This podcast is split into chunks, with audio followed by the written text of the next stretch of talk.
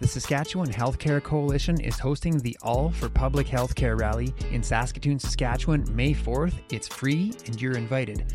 This rally is happening because our public healthcare system does not have the support it needs to meet the diverse needs of all Saskatchewan residents. For years, it has been underfunded, ignored, and hindered, so join Donna and I in person on May 4th in Saskatoon, Saskatchewan for a walk, speeches, networking, and community building. Link for more information is in the show notes. Hope to see you there. My drug of choice was cocaine. I got hooked right away. I thought I was taking the pain away but I, all I ever seen was partying. And that's what I thought I wanted. So I just grew up bottling everything in, you know, getting into fights, drinking, cheating, stealing, using. But no one ever asked me about what was going on. You know, why are you drunk? Why are you a cokehead? Why are you always cheating? I went to the bank and I asked for a $7,000 loan. And they said, we'll do even better, Shalen. We'll give you 20 grand. And I remember just walking in and sitting down on the chair, said, I'm done. That was the day that I signed um, the papers to go to treatment. I wasn't going until like July, and I was like, "What am I going to do in these next couple months here?" I've had now, you don't know where to go.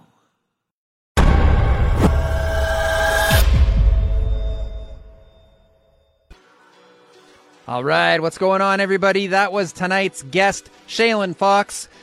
I'm Daniel Unmanageable, and this is Hard Knox Talks coming at you from Saskatoon, Saskatchewan, Treaty Number 6 territory, and the traditional homeland of the Metis people. Before we bring in Shalen, I just want to let our viewers and listeners know to stick around to the end for a sneak peek at next week's guest. I forget his name right now. It should be here, but it's not. Oh, Paul Hawley. There it is. stick around to the end. We had a conversation with Paul Hawley earlier this week. We captured some clips from it, so stick around. Um, and if you want to, if you want to catch a reminder for next week's show, there's a featured link at the bottom of your screen. You can tap that link, learn a little bit more about next week's show. If you tap going, you will be reminded, so there is a better chance that you will show up on time. Having said that, let's bring in Shalen. What's up, Shalen? Hey, how's it going? It's going well. I was a little worried that I forgot next week's guest, and I didn't. I also forgot to write it down, but we got through it, and here we are. How are you feeling tonight? Good, good. Just, just, just during the moment, I was, I was, I was, I was going to tell you that uh, we don't really have to worry about next week because we're enjoying what's going on here today, and that and that's how I think. Yeah, so yeah. that's that's that's something I always have to remind myself too. I I worry about ten years from now. I don't know. There's a saying that I have. It's like if I have nothing going wrong in my life, I like to wander off into the future until I find something. what are you wandering to? I don't know, man. It's different every day. I'm a fickle creature, my friend. I really am. right, Donna? Yes, yes, he is. That's right. Is there anything that you'd like to say uh, before we get started tonight? No, just wanted to thank you for having me on here, and uh, that's the second time that I heard that intro, and um, it doesn't. Uh, it just sends uh, chills down down my back, and uh, brings back some memories that sometimes I forget that I have, and it's good to talk about them. And this is another chance to heal. So, thank you for having me on here. You're very welcome. And uh, having said that, let's jump in. This is Hard Knox Talks. Okay, before we dive in, I just want to let our viewers and listeners know that tonight's live production is premier sponsored by the FASD Network of Saskatchewan, and we're going to hear just a little bit more from them in a little while. But first, Shalen, we learned a little bit about you in the intro there. Um, you're you're a teacher, correct? Yes, yeah, yeah, yeah. I've been teaching 12, 13 years, somewhere in there. Yeah. Mm-hmm. So, yeah, this is my first year in the city. I was in uh, Sturgeon Lake for three years, and then I went back home to the Battlefords for eight, and mm-hmm. then I'm here for this year. So, 12? Yeah, 12. Not a math and, teacher, though. And. so and and when and when you were at the deepest part of your addiction you were you were teaching right yeah I got uh, early, early on especially uh, when I was out in Sturgeon Lake and then went back to Battleford, that's that's that's where the mm-hmm. that's where it was down going going down the hill there. Did you ever have any like challenges teaching? Like were you were you showing up to school lit? Like what what did that look like for you? No, there's lots of um, lots of especially early on in Sturgeon Lake, uh, just lots of days that I wasn't going going in, but also there was lots of um, closures for this for for the school just because the school was used for like a funerals or if the weather was a like a certain temperature like the buses weren't allowed to run so that just gave us a day off so i remember that first year i think there was 40 40 days of closure right so Holy cow. when we knew that was that was there that was that was a green that was a green light to go out and uh Mhm.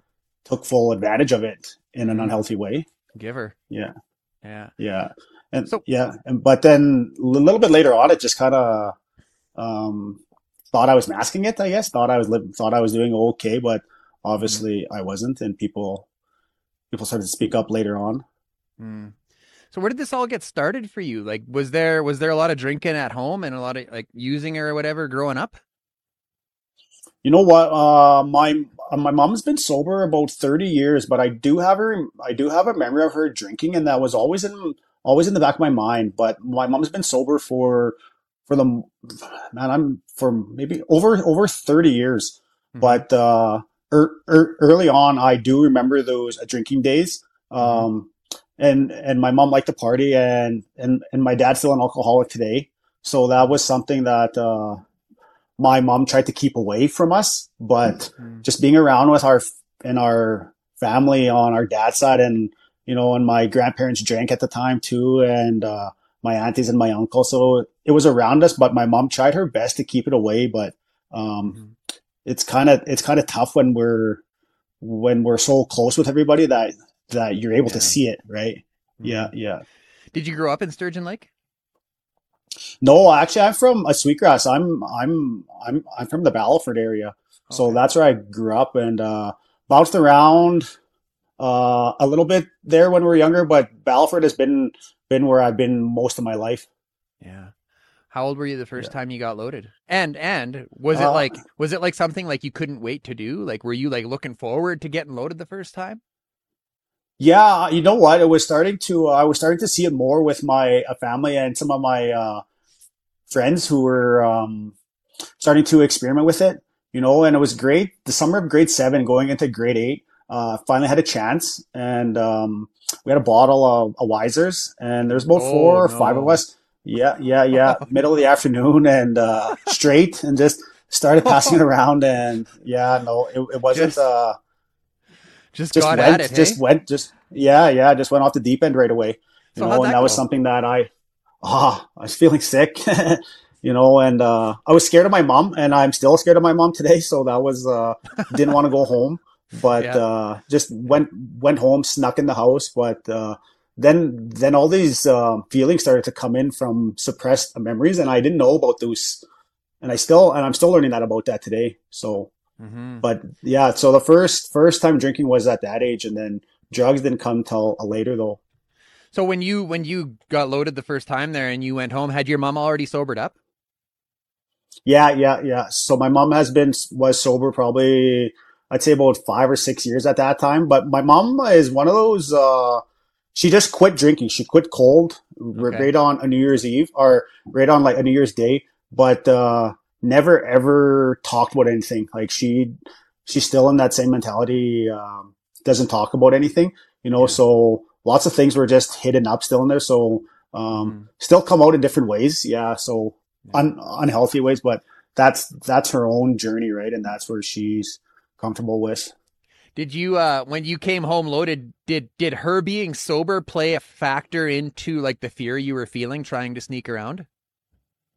I just knew that my mom did not want us to to to drink, you know, because uh because my because my dad was was uh he was he was in out of our lives at that at that time, but uh later on, like that's that grade seven year, uh I had to call the cops on my dad, you know, and that was something that uh uh was very tough. Uh, I Mhm. woke up in the middle of the night and I heard crying, screaming, and it, and I came out of the bedroom and my dad was choking my choking my mom mom on the wall early in the morning, right? And uh, just went running and called my auntie, and she said call the cops. So calling the cops on your dad was, uh, but never ever talked about it after. You know, like my mom never came and checked on me. You know, Just and I was too scared to ask her if, she, yeah, like if she was okay there was just no communication. It was just kind of go back to bed. And How old were you? I was I, I, that was my grade a seven year. So that that's where it kind of stemmed, just with a little bit of uh, things building up. Uh huh.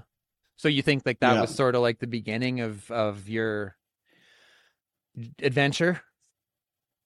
Yeah, just just you know what, and I always uh there's there's some other things too. I always wondered uh other things in life. Like I always wondered because I'm a because my last name's Fox. Everybody else is a Tipwan, and I was like, why am I a Fox? And why am I a Tipwan? Something just feels off. Like why is my mom so hard on me?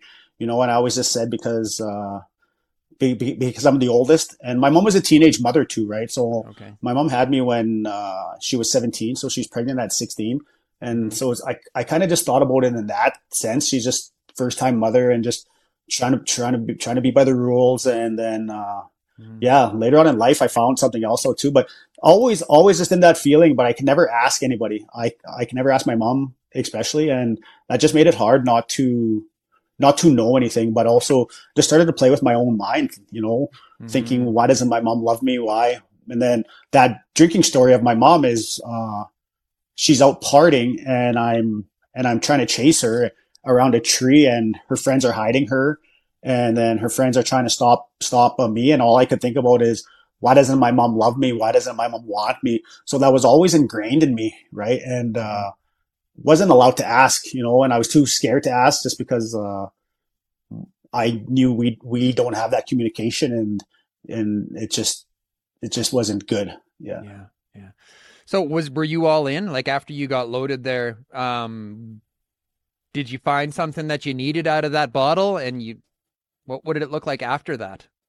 You know what? When I when I go back on those memories, it was I I love playing sports. So when I played sports, I did not have to think about anything, and uh, that's the exact same feeling that that the alcohol came in. It just kind of took away what was going on at home, the way I was feeling. It just took everything away, and I was like, "This is actually, this is in a way what I want." So I I don't want to feel anything, right? And then uh, d- dabbled into um, uh, like like some marijuana later in life, but I never really smoked, so I didn't inhale. So I don't know if I ever. Um, I just never. It just wasn't something that I like enjoyed. yeah. Yeah, yeah.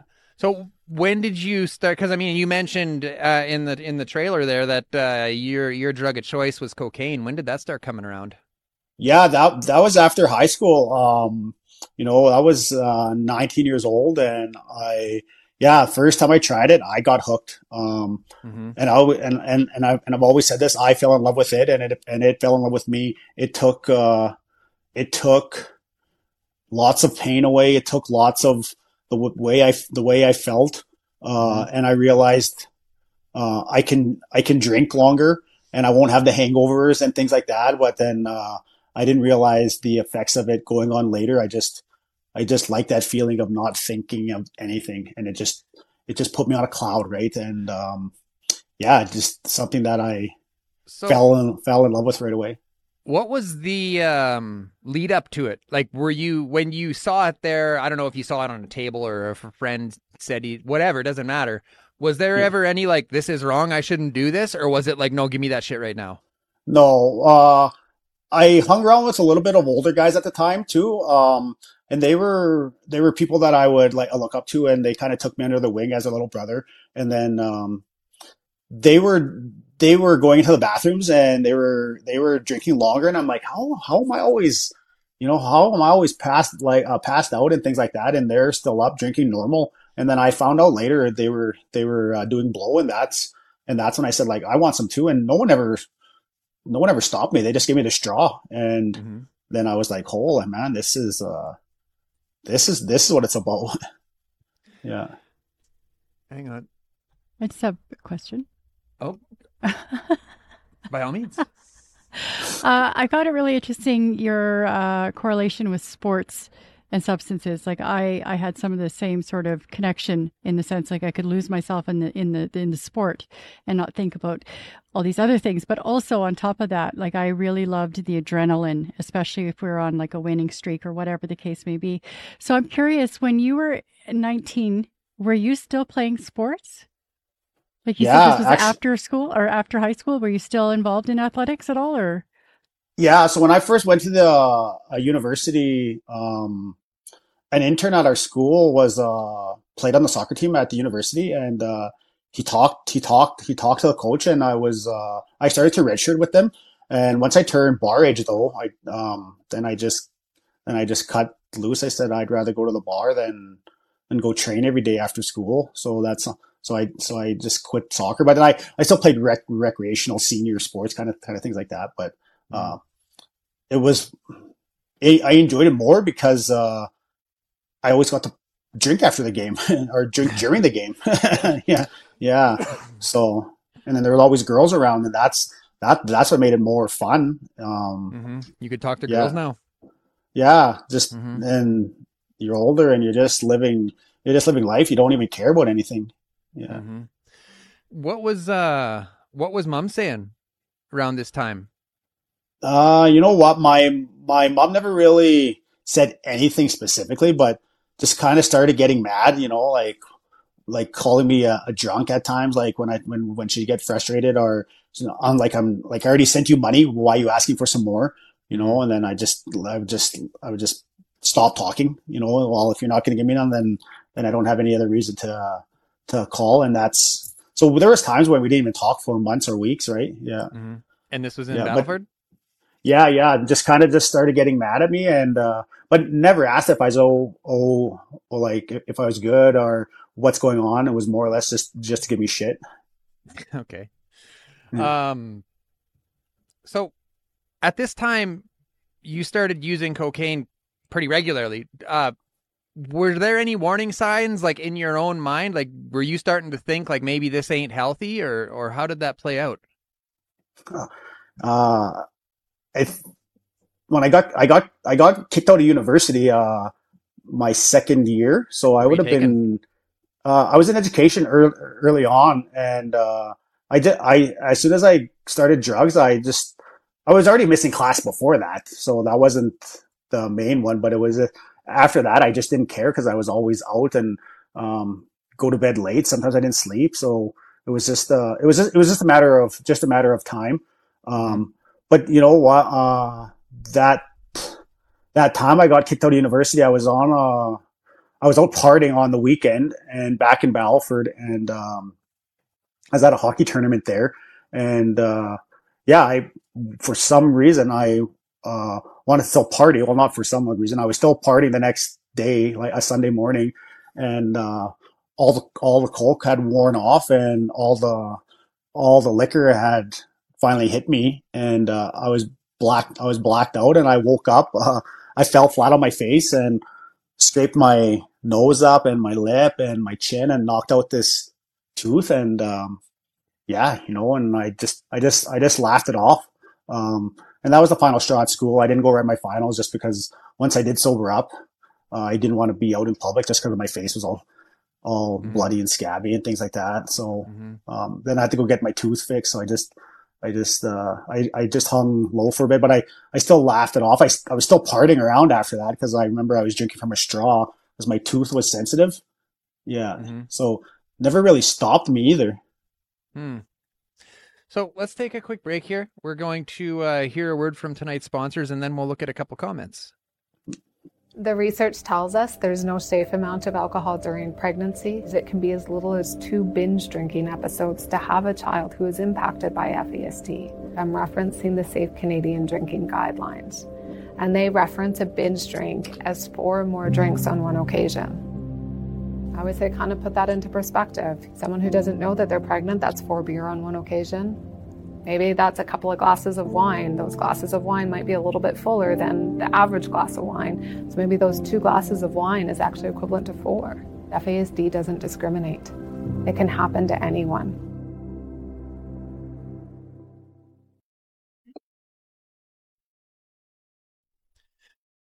All right, first comment. New view, better you. New view, better you. Thank you for your comment. Would like to know did you go to university because you wanted to, or was it just the next life move after high school? I think it was just the next life life move to play and to play soccer, and uh, I think that was just society's rules of expectations and my mom's too. uh, I wasn't an academic person. If I didn't get into education, I was probably my I always tell this this would be my like my second choice was going to be a cop because he just needed a grade 12 yeah. Do you ever do you ever look back do you ever look back now and think like man I'm glad I didn't become a cop. Oh, I don't know. I don't know if I would have been. Yeah I, I, don't know. That, all that, that, with a gun. Yeah I know. So yeah. it works in mysterious ways. Yeah. yeah. So you really didn't have any like personal desire to go to school no, I kind of, I kind of just uh, a grade, uh, a guidance counselor had mentioned uh, maybe you should go to, you would be in education, and I want to do something with sports. Um, teaching was the only option that I that I was open to being able to play sports and coach. So that was mm-hmm. something that uh, that just kind of just went up my alley. Hmm. Next comment from Rose. Rose uh, says, I fell in love with dope and dope fell in love with me because I had so much to lose and didn't even realize it. Hmm. Yep. Great comment, Rose. And Trina uh, says, We try to cover our hurt and pain by getting high, but it never goes away. We just make it worse. Hmm. Yeah. So true. Mm-hmm. So, uh, Shalen, we talked a little bit about, uh, well, you, you, you spoke a little bit about relationships, uh, how you had, you know, girlfriends and whatever. And you mentioned that you didn't know that, you know, like you could have a relationship that wasn't toxic or that you didn't even realize what a non-toxic relationship was. Uh, what was that like for you, um, early on? Like you, when you first started having girlfriends or, or whatever that looked like? Uh, I didn't, I didn't care I didn't care because um, I just moved on to the next one, and I was always always looking for something better. And mm. yeah, but when I was when I was drinking, when I was drinking, like especially, um, I I just didn't have any remorse, and it I didn't I didn't think if I was hurting you. I just thought, you know what, like uh, I would just spin it in a way where I'm I'm not the person for you then. So this is your choice if you want to stay with me. Uh, mm-hmm. This is who I am, and if you like it, you like it. If you don't, then I'm gonna go to the next person anyways, right? So, mm-hmm. and I and I and I used to think uh, quantity over quality is something that I've always said when I was um, early on in rehab, and that's something that I that you know, and now that I think about it when I'm sober, and it's like, man, like, what are you, what are you doing? Like, like you're hurting these innocent people just for your own selfish needs you know, and you're hurting these innocent people because because you're hurting in in uh, side and you want people to hurt with you. You know that that that is the wrong mentality that I that I had. So you um you became a teacher. Uh even so you dropped out of school, but there's a there's something happened and now you're a teacher. Uh, did you ever have any stretches of, of recovery or sobriety at all um, in between the time where you left school and you became a teacher? No, lots of the times it was just mostly if I was broke or if um, uh, doing a, doing a little bit of coaching. That was probably the only the only stretches. But once I got back from coaching, then I was like, well, I stayed in on the Friday, Saturday. I might as well go and reward myself on the Sunday. And then sometimes I take the Monday off. But if I was if, if I was broke or if my buddies weren't um, the ones that were taking me out, then I kind of just I kind of just stayed at home. Yeah. Mm-hmm. So tell us, um, I, I, I help me understand how you dropped out of school and still ended up being a teacher.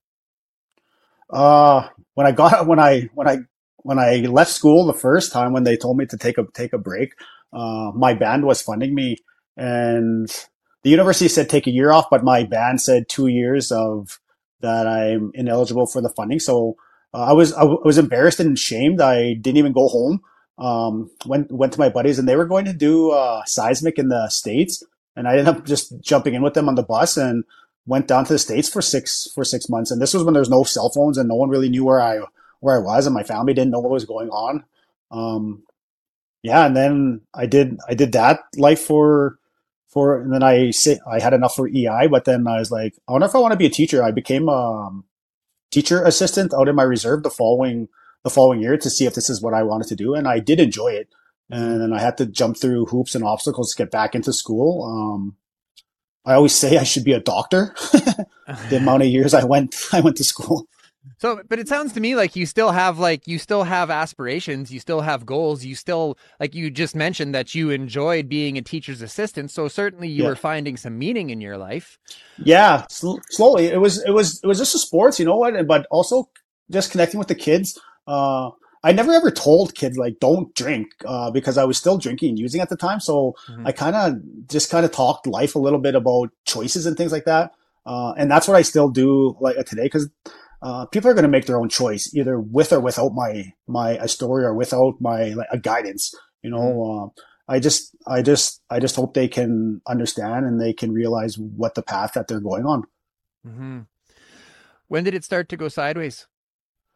Uh, when I went back to university, I was uh, I was I was still parting lots. Uh, I started using more and more, but I kind of I thought I was managing it, but you know, probably more when I got into teaching right away because uh, I got tax. Uh, working on reserve, I got tax uh, free, and I remember the first day I started, I landed on a payday, and they gave me a check like in an envelope. Uh, that was the only one I was going to get. The rest was direct deposit, and it was a check for two thousand dollars, and I was like, "This is the this is the most money I've ever had." And uh, I'm home.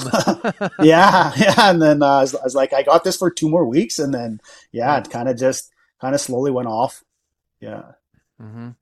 Now you mentioned uh, in in the intro that you uh, you started a new teaching job and you signed the contract wrong and you ended up needing to take a loan out of the bank, and uh, and that that was sort of what brought you that that loan is sort of what opened your eyes to the realities of your problem. Tell us how that all happened.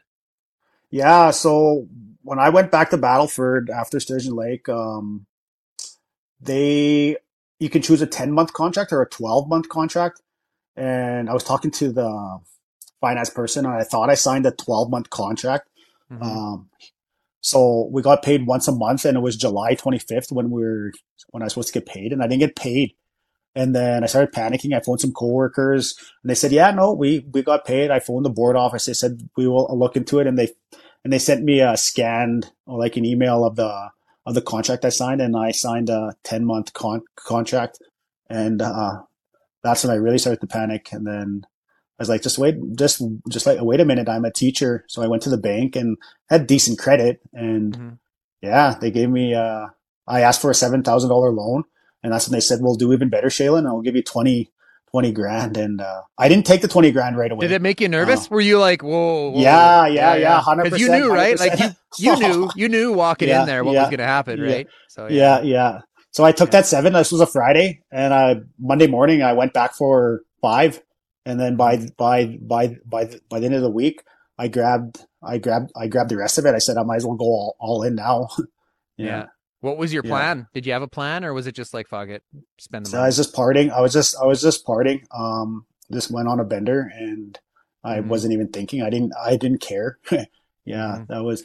But after that, man, that that's when life really set in. Uh, lots of lots of I learned lots about myself and my circle of friends and who was who was there for me and who isn't there for me and the truth and learned the party days and things like that.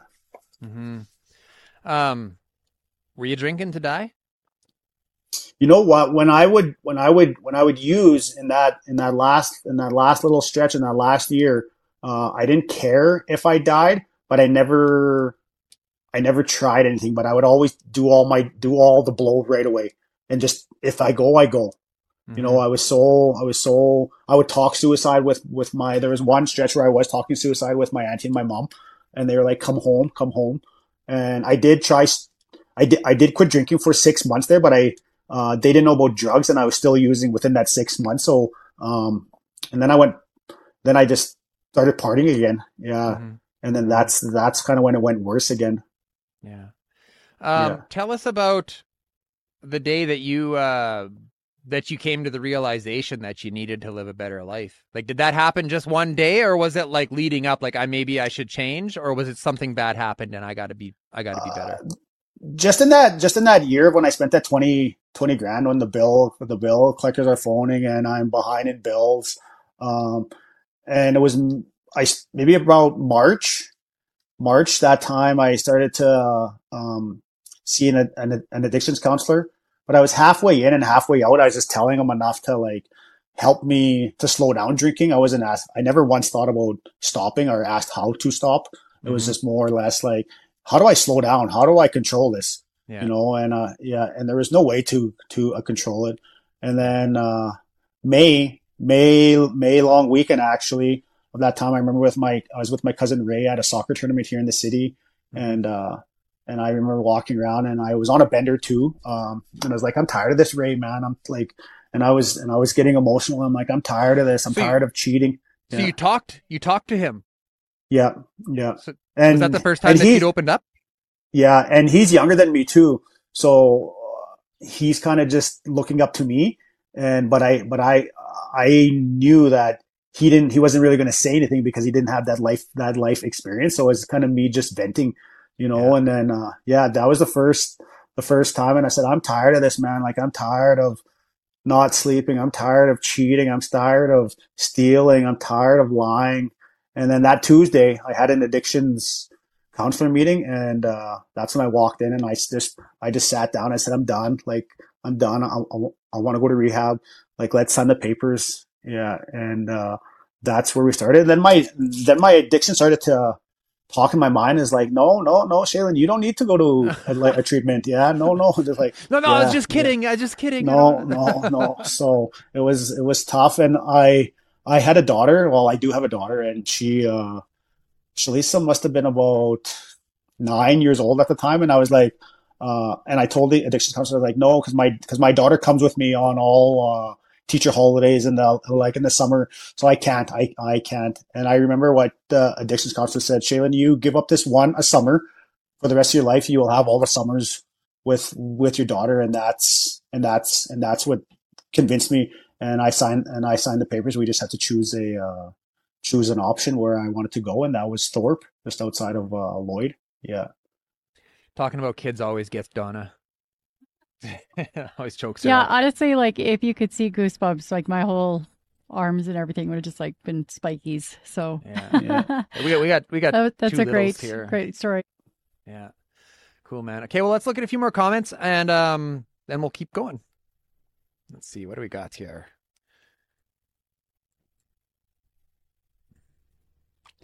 Uh, Yash. Sorry if that's not right, but anyways, yeah, yeah. he's got that warrior mentality. Proud of you, Shalen. Yeah. Thank you, Yash. Yash. Okay, my apologies. and Randy Lee says, It's amazing the self awareness that we gain when we get clean. Hurt people, hurt people. Mm. Absolutely. And Twinkle says, but they can make the choice by being better informed by your story. Mm-hmm. I assume we all know what that was in reference to. I think so. Okay. I hope so. We're going to go with that. We're just going to roll with that already then. Yeah, yeah. Anna Lane Clark says, honestly honored to hear your you share your story. Thank you. Mm. And our good friend Sharon Leslie Acus. She says, I quit drinking for a year Thought I was swell. Meantime, I did more drugs than ever. I switched one to the other. I wasn't too bright 50 years ago. So I hear you doing, man. Kichi Megwich. Thank you. okay. Um, so a couple things. This is an interesting. Uh, who was it here? Uh, Randy Lee said, uh, "Hurt people, hurt people." Now, I, I want to talk more about um, that that that space in between signing up for treatment and then actually getting to treatment. But before we do that, um, tell us like at what point did you start to realize the harm that you'd done and like how did you cope with that like as far as like the past relationships like you mentioned like you women were indispens were dispensable and, and all of that when did that start coming to light uh i think when i had my i think when i had my like a daughter um i me and her mom split up after that we weren't we were together, but we weren't. We weren't together. I I wasn't invested. Um, mm-hmm. I was I was staying at her house, but I uh, I stayed in the basement kind of thing, and I just went out partying. Mm-hmm. But then you know, just uh, just as I as I started when I was those times that I was sober, uh, I start to think about it, and that's when I would start to feel shame and embarrassment, and then I was like, I don't want to feel like this, so I just mm-hmm. go drinking or I text text the next uh, girl kind of thing, and then uh, just kind of stayed in that cycle all, all the time because uh, I was just lonely and I didn't want to feel this pain. So like either drugs, sex, or or, or like alcohol. That is what I wanted to numb with. Yeah, yeah. So after a while, it just I was feeling so embarrassed and shamed that I just isolated my just isolated myself, and I was I was uh, drinking, using a lot at the end by myself, uh, mm-hmm. sitting at home with the lights off, and just in that paranoid phase. So we know in Saskatchewan and and in other parts and all over the place, really, uh, when when someone comes in seeking treatment, seeking services uh, for substance use challenges, uh, typically there's a waiting period, right? And you had a few months to wait, right? Like it was a couple of good months, right? Yeah. when I signed the papers, I, th- I thought I'd be going the next the next uh, day, and yeah, right and then yeah. uh, and then all of a sudden, yeah, you're not going until the end of July, and I was like, what? Like you got to be shitting me, man! Like yeah. it's two months away. Yeah. Did that so, scare you? Yeah. Or were you like, it, it, like, like oh, honestly did. God. No, yeah. no, I was, I was, I was, I was scared uh, because uh, just I I was scared for because I didn't know what how long that two months was, and I was at a point in my life where I where I just didn't care about my care about my life if I was there or if I I wasn't. So that was mm-hmm. that was scary. Um, mm-hmm. And then everything just aligned on that day. it was crazy how it all worked out. Um, that was the, in the morning. In the afternoon, I went back to work, and uh, our principal at the time had said, "Shalen, we have a meeting at the board office." And right away, something went into like a red a red flag. Something went off because most of the time we have um, we have emails on when there's meetings and things like that. And and I and I had a pretty good like have a pretty good like a memory. And there wasn't uh, I don't remember getting like this meeting. And I asked him what it was about. He said, "Ah, jump in like it's nothing, and I will drive." So I so I did. Uh, we went to the board office, and there was the director, uh, three other superintendents, uh, the principal and uh, the or like the finance manager, all uh, males. And the first thing that they said to me was, Shalen, we know about your uh, party life. And that's when I stopped them and I told them, you know, I just signed up for treatment and, uh, yeah, they're, they're about to have an intervention with me. So, um, oh, wow. just right on that, right on the exact same, on the exact same day that I signed up for a rehab, uh, they were, they were, they were about to do that. So if I didn't commit to rehab, um, so you came was you came skidding in at the last minute. Yeah, yeah, yeah. That was that, that was probably the first first time I was honest about it. Uh-huh. Um, yeah, and they were trying to give me the month off for the rest of June, and uh, I was I was like, no, if I if I do that, I know what I'm going to do. I and I told them I'll try, I'll try, I'll try stay away from drinking. It, it lasted maybe a week because then I got into my mind like, Shalen, you're you're quitting and you're couldn't go to rehab. So might as well. Oh, exactly what I did. Yeah, yeah, yeah, yeah, yeah, yeah. But then uh, I got bumped up to July fifth, July fifth. So I got uh, I got bumped up, which was which was good. Yeah. So, what was it like walking in? Like when you walked into treatment, was was it like like I'm home, like thank God I'm here, or was it scary? I was scared. I was scared shitless. Um, what were you scared of? I was uh, I didn't know what was on the other side of that wall. I didn't know what was on the other side of that of that like like that hallway. Mm-hmm. Uh, I was I was scared when they I was in the waiting room. I was scared when they took my luggage and went and checked it. I was scared when I had to get naked and they had to check check check my clothes. I was scared every step of the way, you know. And um, uh, I had paid my buddy to drive me that time, um, and I was praying. I was like, "Don't you dare pick pick me up." Don't you dare. And mm-hmm. uh, he was supposed to pick me up at 7 a.m. Freaking guy was there at 6 a.m. so, so, uh, uh, so everything was just, everything was just aligning, you know, I was starting to believe in that kind of, kind of world. And, uh, yeah, so that was, uh, but I was scared. I, I didn't know what it was. And then once you're in there, man, the way I described it is they just ripped the band-aid off. Mm-hmm. They just ripped off the band-aid and they let me get settled in for a couple days. And then put me into programming, gave me my uh, binder, and feed you really good no... too. Oh, phenomenal! the food at Thorpe is amazing. yeah, yeah, yeah, yeah. So yeah, that's yeah. where I went to. I went to detox at Thorpe. That's where you went, right? Yeah. That's, you mentioned that. Yeah, right? yeah, yeah, yeah, yeah, yeah, yeah, yeah. So okay, uh, they ripped the band-aid off, and it sucks. But I mean, for me, uh, it was like like a weight almost came off for me. Like when when people started being like, "No, Dan, you're full of shit," and like like really mm. like you know, because I went to Pine Lodge and they don't they don't mess around there. Um, mm. but what was it like for you? Like, did you get defensive? Did you like argue with them, or had you surrendered at this point? Was just like, you know what, I'm ready to to think something different here. The first couple days, I remember on those meetings when I was like, when they when when, when they'd stand up and I'm a Shalen, I'm an alcoholic and an addict. I did not say that. I always mm-hmm. just said, well, like, well, like my name is Shalen. It took me two or three days to actually say it. And then it took me probably another three or four days to actually uh, believe it. Uh, because I mm-hmm. was in that a denial phase for so, for so long. But once I was starting to go to those group sessions, once I started to go to the one-on-ones, you know, uh, I starting to, um, they're starting to help me with some tools and just just the way just the way my mind started to work. And then once I started going to the out of town AA meetings, once they take us on that little bus, you know, and hearing other people's stories, and I'm like, man, I'm not the only one, you know, and this is the exact same thing that I'm feeling. You know, this is the exact same thing that I'm going going through. And then that's when I realized like I am not alone in this. Whereas mm-hmm. before, it's like you don't know what I'm going going uh going uh through. Like you don't know what's going on in here. Well, I don't, Shalen, because you don't ever talk about anything, you know, and, yeah. and I, and I just deflect and I'm a, and I'm a big deflector. I joke mm-hmm. around and I make cheeky comments and I'm still like that today. When I get uncomfortable, I'll start deflecting and joking mm-hmm. around. Mm-hmm humor is an excellent vehicle, but it can also be a really big shield. yeah. so we got a bunch of com- a bunch of big comments here. We'll get to you. guys. We'll get to a few more here before the end of the show.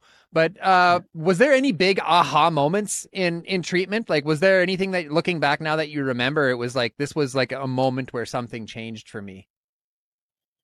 Um, I don't know if there was any big moments. I think the whole experience was it because uh, I had tried to quit so many different ways before, but I think just going through that whole process of all the workers and just the way they talk and give you encouragement and saying I'm proud of you for sharing your story and you know and when they talk and then when they pull you aside and and they give you some advice and then they and they uh, say like you are a leader and and what happened to you wasn't your fault you know that whole experience is something that I that I never took for granted and mm-hmm. uh but I'm very grateful that I went through that because that's when I started to actually talk about a little bit things more and more. And, um, just, you know, and I still have those, um, like the big book and, and the NA books where, where the, uh, the other people wrote in them and wrote their oh, messages oh, yeah. when you head out. Yeah, and I and I and I still I still do read them whenever I have a struggling moment, just to remind myself like you can do hard hard things, Shalen, and you have been doing hard things. So so forgive yourself. That's the hardest thing I have to do is forgive myself. Um, mm. the amount of people that I, that I hurt, uh, and then the people that I did not see yet.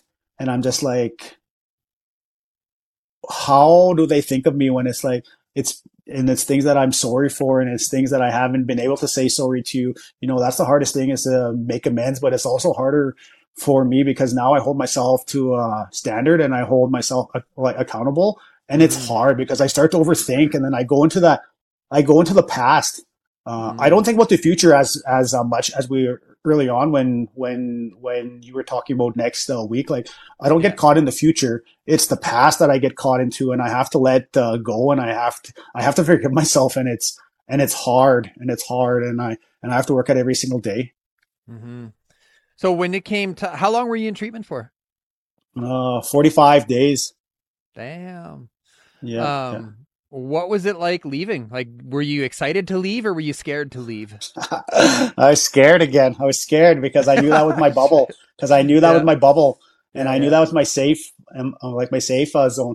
So a week before I was gonna head out, uh, this one girl had to pay some bills or something and get her phone, mm. and uh, so so she went and got her phone, and we weren't allowed our phones, and then uh, she came back and she was just rattled and and I was like, what's going on? She's like, I just got my phone back and I got all these texts and I seen all this stuff and I was, and I didn't think of it. And then I was, and I was like, I don't want my phone back because no one had known I left. Just my, just, uh, just the principal at the time and, uh, maybe my mom and my auntie kind of knew and my mm-hmm. cousin Ray, but no one else had really known. And I was like, I don't want my phone, man. I, I don't want to see where are you, what's up, let's let uh, go out, come over, kind of thing. And uh, no word of a lie, when I got my phone back on that on that day, there was no text messages on my phone.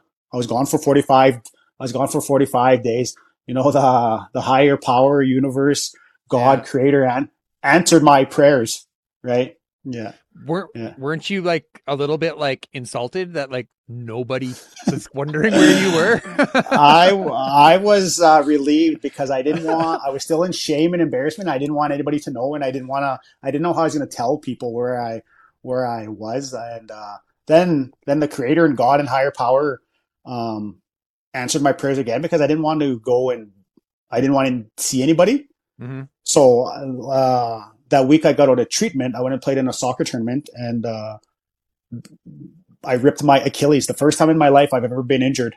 Uh, ripped my Achilles uh, less than a week out of treatment, and uh, I wasn't mad. You know, it was what I what I was wishing for. I was praying that I was going to stay at my mom's house and no one would bother me and wasn't the way I wanted it, mm-hmm. but it's the way that it happened. So I started to think of that, of that, uh, of that sense. But it was just my reminder that Shalen, you are on a new path and journey. Mm-hmm. Um, you have to learn how to walk mm-hmm. on this journey on yourself and you have to learn how to ask for help because crutches and things like that, like, uh, some asking for help is something that I don't really, I struggle with and I'm mm-hmm. working on that but yeah, but to I was in a cast for 13 weeks and uh, uh, it was a it was a struggle. Yeah. So I noticed that um, I noticed that you're talking more about like as soon as we start talking about entering recovery, you start talking about creator and God and universe and all of these things. Like it's it's yep. very it's it suddenly has a very heavy presence in your story, and I definitely want to talk a little bit more about that. Uh, and also, I want to remind everyone to stick around to the end of the show because we've got next week's guest. We've got a very powerful clip from our conversation we had with him. So stay tuned to the end to catch that clip. But for now, let's look at some more comments, and then we're going to continue this conversation here with Shalen. We've got Manny in the chat. What's going on, Manny? Good to see you. Past guest. Hey, Manny. uh, so he says, We addicts are among the strangest warriors ever assembled. We deal with all of the same issues and problems that everyone else faces, but on top of that, we deal with addiction and we fight and we never give up and we support each other. I love you guys. Hey, Dan and Donna. hey, Manny. that reminds me of a, a quote. Um, that a woman, her name is Melanie Exner, a friend of mine since I like got sober. I don't think I've ever met her in person though, only on Facebook. And one day she said, "Us us addicts are a rare and beautiful breed of freaks." And and that just like stuck with me and like I still like to this very day, however many years later, I still love that saying. Twinkle. And Twinkle says, "I know people who have the opportunity for programs, but because of the wait times, they end up not going." Time is of the essence. That is a fact, my friend. It is. And Elaine Clark says support services are just not available for addiction or mental health. I'm in Ontario, and a couple years ago, a friend's son came to came to me for help. He was heavy into fentanyl and many other things. However, although he wanted help, we couldn't find anywhere to help. Sadly, he is on the streets begging, and God knows what else to support the habit. Mm. It's a sad, so. sad reality of things today. Mm-hmm. And New View Better You says, One reason I am happy to see the recovery community growing. We have so much more acceptance instead of shame now. I hope the clinical side can catch up and fast. Mm. Mm-hmm. I think we got time for one more. Uh, who should it be? You pick. There's three left. You pick one. Uh, I think Yash. Yash. Okay. Yash gets two tonight, I guess. Yes, he does. uh, he says, like Shalen always says, don't count the days, make the days count. Hmm. Thanks for the comments tonight, everybody. Um, yes. Don't leave yet. We're not done yet. So, okay. So you did you go to the program? Like, did you like you mentioned going to meetings while you were in in treatment? Uh, did you stick with that after you left treatment? Uh, not as not as much, just because um, uh, just not being able to get around without because uh, I was in a cast and mm, um, mm-hmm. yeah, so so I didn't I didn't go. But after I was off the cast, I I did go to meetings when I when I uh, could, but now I it's rare that I do go. I still I still go. I went when I first moved to the city here, but uh, more more in the cultural side, more in the ceremonies now. Mm-hmm. So what does that look like then? Um, how did you find culture, or did it find you? Uh, couple of my couple of my real close uh, buddies, uh, three three of us, um, we're all within less than a year of each other quitting our addictions, but unknowingly, not one of us mentioned we quit. um, but one of my buddies, uh, he's a little bit older than me. He he, I was close with him in sports. Well, we're we're all we're all close in sports, but he he was going back into the sweats and going back into culture and and and he had mentioned Shalen, you should come to sweats with me. You know, uh, it will be good. It will be good for you. And so he kind of just took took me under his wing. And uh, I've been I started off going four four four times a year. And uh, in the last couple of years now, uh, last year before I got injured, I was going once a month. And this this calendar year, I've been going once a month again too, just to uh, Mm. just just just to continue it. Mm-hmm. Tell us a little bit. We don't need to go into into big detail, but tell us a little bit about a sweat. What was it like the first time you went to a sweat and recovery? Was it like a was it like an awe inspiring experience or? Uh, no, because you know what? Just just being more open and praying. You know, I was praying so much more harder at the at the first one. You know, praying that I stay on this path. Uh, praying that I can get through this. Uh, praying, praying that I'm going to be protected and you're going to be with me. You know, because one of the things that I struggled with was being being feeling alone and being alone.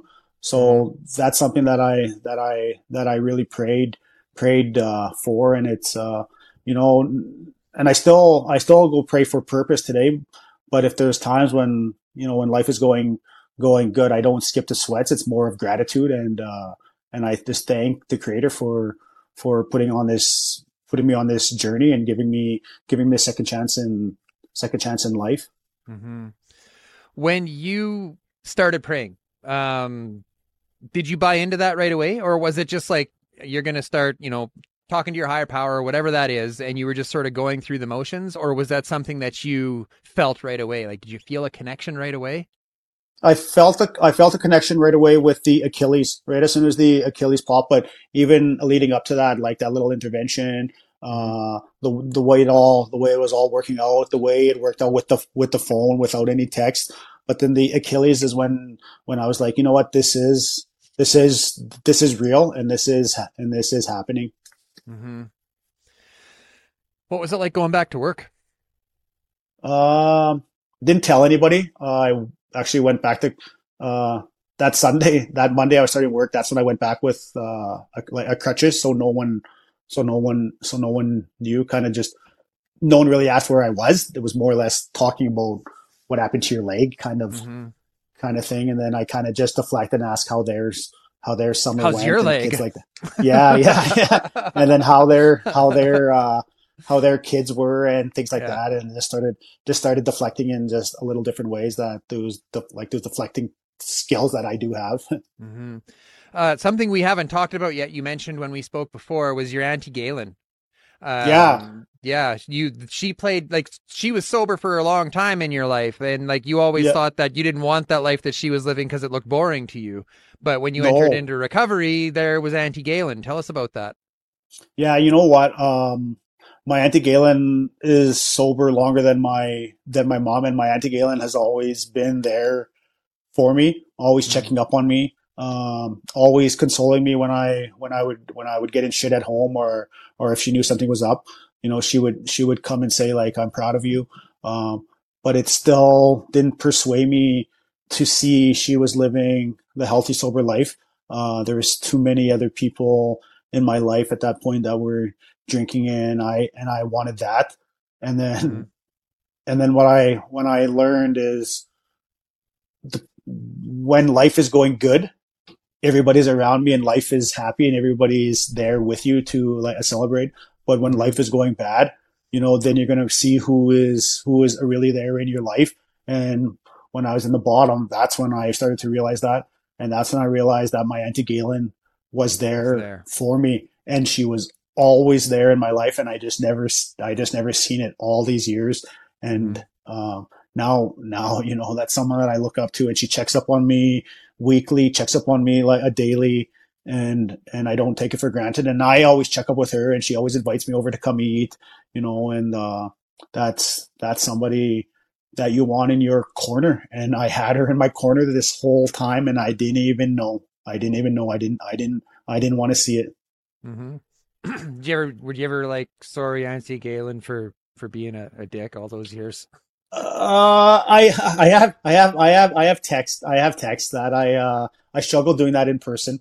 Mm-hmm. Um, I, yeah, yeah, that's that's something that I work through at therapy. Is uh he has a little bit of challenges with me to uh say I love you to uh, people, and it's mm-hmm. uh and it's a struggle. It's it's it's uh, it's uh, with my mom. You know, uh, it was uh, with a hug. I can hug my mom when I see her and when I leave, and and I do love my mom and. uh but to but to say it, it's uh, uncomfortable for mm-hmm. me, and uh, and when I'm about to, I know I'm going to stutter, so I don't even I don't even bother, and then I'm just like, "Hey, I will see you later, mom."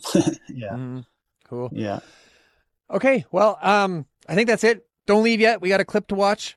Shalen, uh, is there anything that you'd like to say? Is there anything that we missed? Anything you want to touch on before we let you go? No, I have this little I have this little story of this uh, farmer he has two pails, you mm-hmm. know, and he goes and gets water every, every single day with those pails. And one is this beautiful pail, carries all the water, big gallons. The other one is broken, has holes in it. And then he walks back to, to, to his farm and that broken pail never brings back any water. And that broken pail is like, just throw me out. It's like, I get rid of me. I am, I am like a useless. I am broken. I can't even bring any water back. So he goes and takes that pail back to the water and he said, "Look on the side that the that the pail that carries the water. Tell me what you see." And he says, "All I see is dirt." And he says, "Look on your your uh, side where it's all where you are broken and there's holes in you." And he says, "Tell me what you see." And he says, "I see beautiful grass and I see flowers and I see trees and I see birds." You know, and you may think you are broken and you may think you don't like deserve this and you shouldn't be like around, but you don't know who you're inspiring and who is watching you and what you're bringing into this world. And I think of that every single day. Every, every, every time I have a negative thought in my mind, every chance I have to go and share my, like a story, someone hopefully can take something away so they're not going to suffer in silence anymore. Hmm. The broken pail waters the path. Yep, exactly. That's beautiful, man. That is that. incredibly beautiful. I yeah. really love that story. Thank you for sharing that, Shalen. Yeah.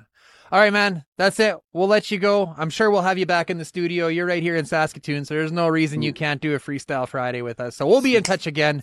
Thanks so much, Shalen. We'll let you go. Take oh, care, my friend. Awesome. Thank you. You know, I didn't lose my job. I still had the house. So on the outside, everything looked okay. Uh, you know, I grew up in a, in a, normal family, private school. I ended up going to uh, VCU in Richmond. First night there, uh, I went to a party and I drank for the first time ever.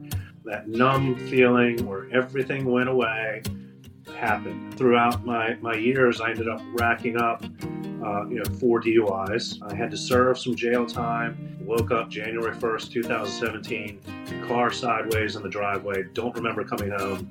I texted a friend of mine who had quit drinking two years prior. I said, I can't keep doing this. Can you help me? Yep, we're going to go to a meeting tonight. And I remember hearing a story about a guy who had spent 10 plus years in prison for killing a family drunk driving.